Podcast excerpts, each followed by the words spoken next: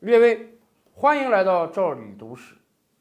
在咱们以往的记忆中啊，以往这个欧洲人打仗，战胜一方都会要战败一方割地赔款。你仗打败了吗？我总得来点实惠吧，所以给我割点土地，然后呢赔俩钱给我。这个世界上最大的一笔战争赔款是什么呢？就是一战的战争赔款。最近这些天儿，大家正在纪念一九一八年十一月十一日一战结束一百周年了。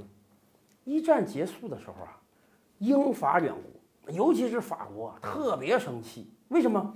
大家战前都没想到这个战争能惨烈到这个状态，能死几千万人，所以啊，他们要求严厉的惩罚德国，除了把很多土地割掉之外，还要让德国在经济上受到无比严重的惩罚，最好啊就把德国彻底摁地上，永远不要再起来。这个赔款有多少呢？咱先不说数字啊，咱们就说他赔到哪一天。二零一零年的有一天，德国财政部啊，把一张六千六百九十万欧元的支票交给了战争赔款委员会，这是德国政府为了第一次世界大战赔款。所赔付的最后一笔利息，也就是说，从一九一八年赔到了二零一零年，赔了整整九十二年。为什么会赔这么长时间呢？咱这是挺有意思的。当年以法国为首，巴黎和会给德国定的总额是多少呢？两千六百九十亿金马克。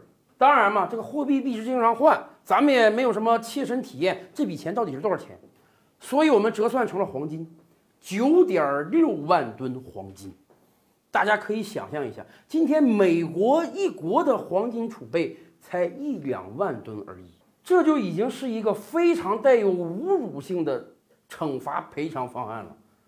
连法国人、英国人都说，德国人是不可能拿出这个钱的。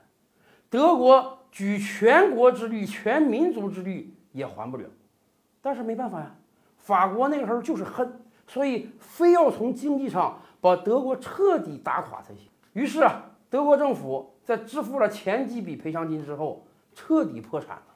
很多人都说，正是一战的战争赔款呀，埋下了二战的种子。所以啊，希特勒为什么上台？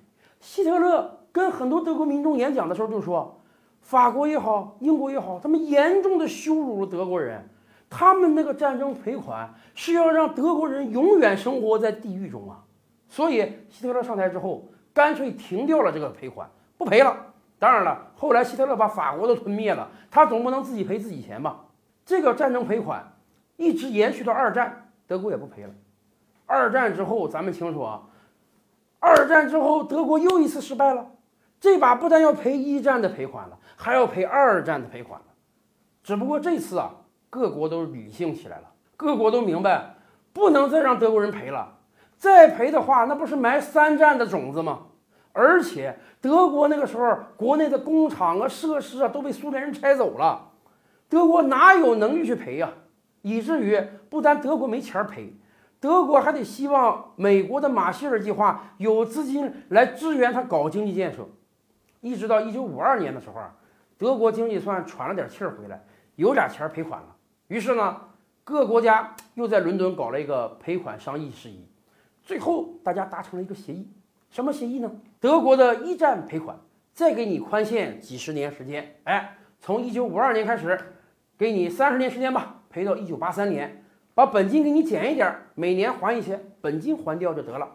那么利息呢？各方说，而利息也得要啊，只不过考虑到你这个德国经济也不太好，这样吧，当时多方达成了个协议。说什么时候两个德国要是统一了，从统一那天开始赔，你再赔二十年利息。当时这个德国代表回国之后啊，还沾沾自喜地说：“哎呀，这把哈可算把利息给赖掉了。”因为当时那个国际环境，两个德国怎么可能统一呢？所以大家都觉得还点本金就得了，利息这辈子德国人也不用还了。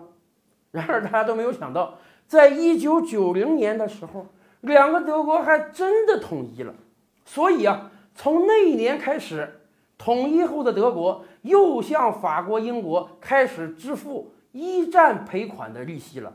这一赔就赔了二十年，一直赔到二零一零年。